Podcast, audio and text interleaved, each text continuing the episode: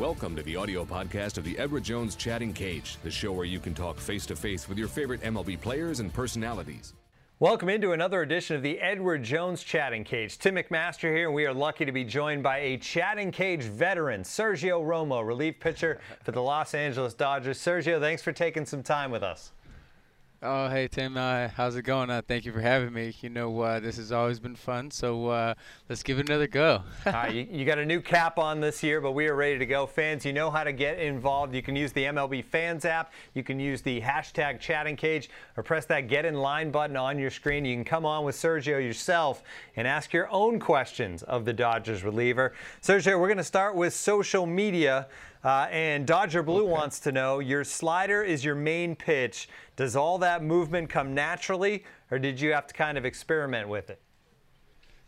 Definitely see my slider. My slider, I didn't start throwing breaking balls until I was 13 years old, so I got to the big field. So my breaking ball, it's always been a work in progress, so to speak. The way I would describe it now, it's I have to create the movement, you know. It's a little, you know, a couple of technical things, grip, wrist action, and stuff like that. But yeah, I definitely create the movement. And you've certainly mastered it over the years throughout your career in the major leagues. Fans get a chance to get in line, as we said, and we have a fan about ready to go. Sergio, he's ready to join us now. Fan, go ahead, tell us your name, where you're from, and ask your question for Sergio Romo. I'm Blake from North Royalton. What up? And what was the hardest pitch you had to learn? Oh, the hardest pitch I had to learn was strike one. Being able to throw first pitch strikes, you know. Now I like to say I'm proud of myself that I'm usually around the strike zone. You know, I don't give too many free passes, but I think just being able to throw strike one, and but in regards to pitches, I guess the changeup was the one that I had to try the hardest. It's just hard to repeat, you know, mechanics with my arm angle. So it took me a little while to get thrown into that. Yeah, strike one, tough for a lot of pitchers, and obviously out of the bullpen, you got to be throwing strikes. Back to social media we go. Goldie Snake 44 wants to know, how was it pitching for your country in the WBC? Well, I tell you what, you know, having dual citizenship, you know, born in the States with Mexican parts, so to speak, you know, being able to represent my family, you know, that was probably the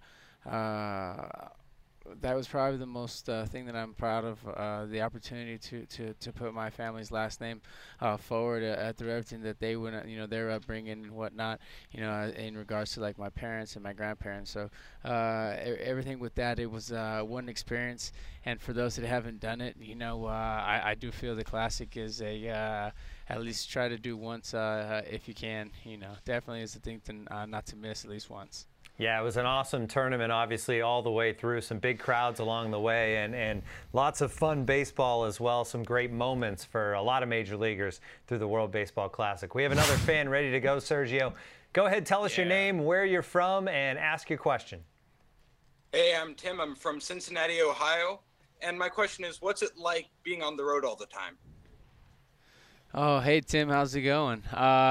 See, what's it like being on the road all the time? For me, I mean, it's fun, you know what I'm saying? I know I go to each their own, you know. Some people, they, you know, don't mind living out of a suitcase like myself, you know. Some people, you know, prefer, you know, being at home a little bit more, so to speak.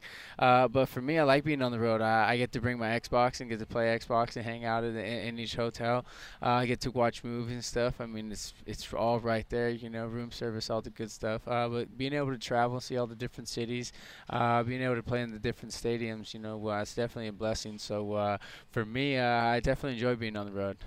Great stuff. This is the Edward Jones Chatting Cage. Your chance to get in line, ask questions of your favorite ball players, and Sergio Romo is that guy today. And we have another fan getting ready to go, getting in line, Sergio, as we speak. And we'll get to him in a second. First, back to social we go. And on the social media, Romo's my homeboy wants to know, who was your biggest baseball influence when you were growing up? Oh, wow. Hey homeboy. See, my biggest baseball influence was my father. He to this day, you know, I do feel that my dad is the best baseball player I've ever seen play that never played professional baseball. You know, his instincts, his skills, his knowledge of the little things of the game are, I feel, why I've been able to a big part of why I feel I've been able to succeed in the game today. You know, throughout my career, have a little bit more success than not. But I do credit my dad as being the biggest influence of baseball, of anything baseball in my life. I'm very thankful for his teachings, and that's what's up. Excellent. Hey, Halos fan 27, Sergio, wants to know, what's the funniest prank you've ever witnessed in a dugout? Oh, wow. Hey, let's see, the funniest prank I've ever witnessed in the dugout. I mean, I've seen the hot foot, you know, someone with, I mean, I've seen it with piece of tape, without a piece of tape. You know, I've seen pants go up in flames. I've seen shoes and shoelaces go up in flames. Let's see, I've seen, oh, here was a good one. In a fall league one time, I saw the, I wouldn't say who did it, but I saw the Bat Boys undershirt, underwear, socks, shorts and T-shirt that he wore to work that day. They were all flailing around in the off the flagpole. So I've seen a couple good ones. We appreciate you leaving the guilty party's names out of it as well, Sergio. Good stuff. That's what's up. We have another fan getting ready to go. Here he is. Go ahead. Tell us where you're from, what your name is, and ask your question for Sergio. Hi, my name is Mauricio Palmer, and I'm from Arnold, Maryland. My question for you, Sergio, hey, Mauricio. Is, okay. My question for you, Sergio, is how does it feel going from the Giants to their arch rival, the Dodgers?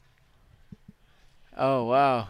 And the question arises. No, for me it's fun. You know, it's rather ironic to a certain point. You know, I grew up a Dodgers fan. You know, rooting for the guys in blue and coming to Dodgers games and whatnot as a kid.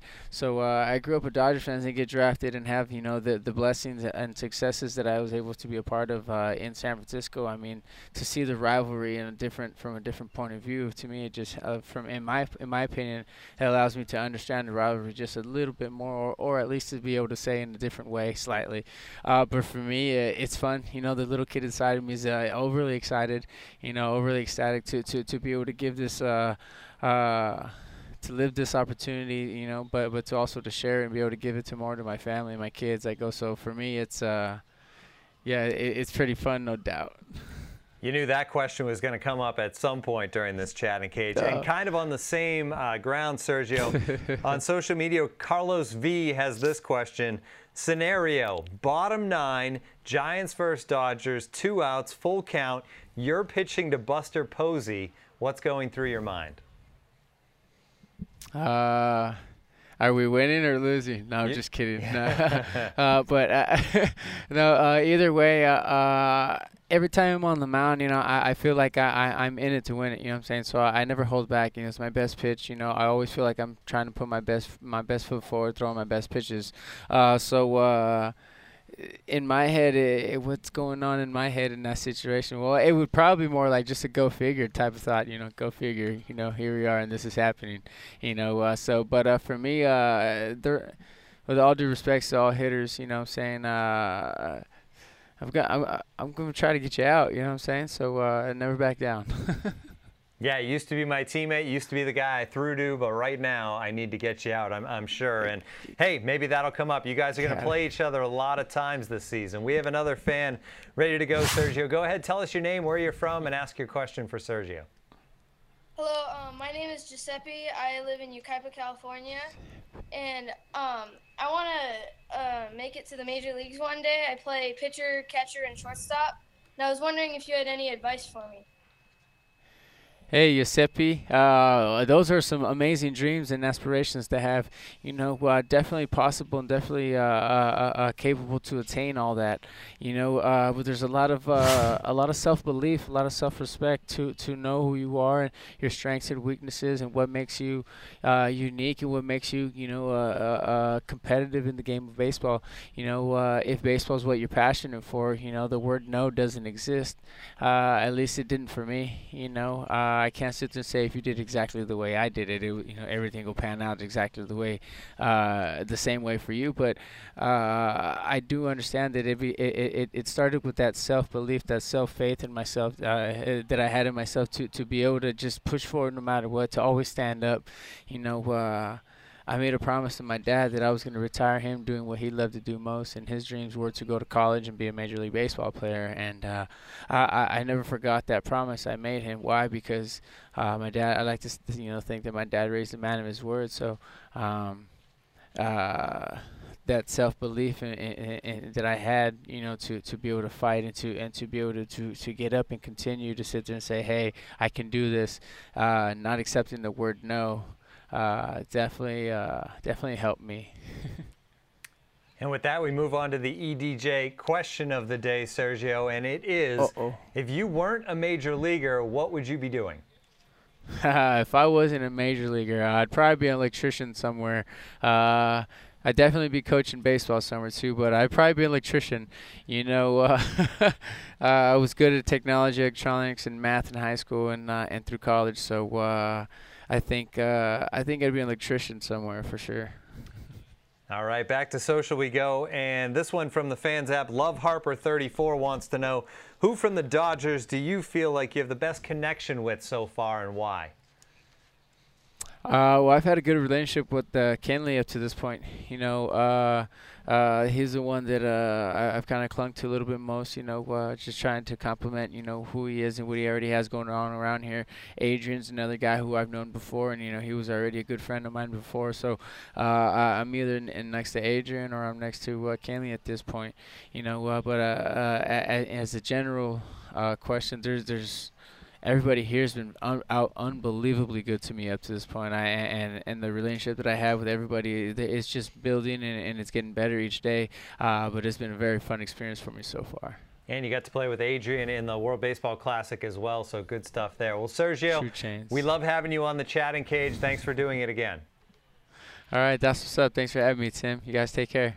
This has been another Edward Jones Chatting Cage. Make sure you tune in again next time.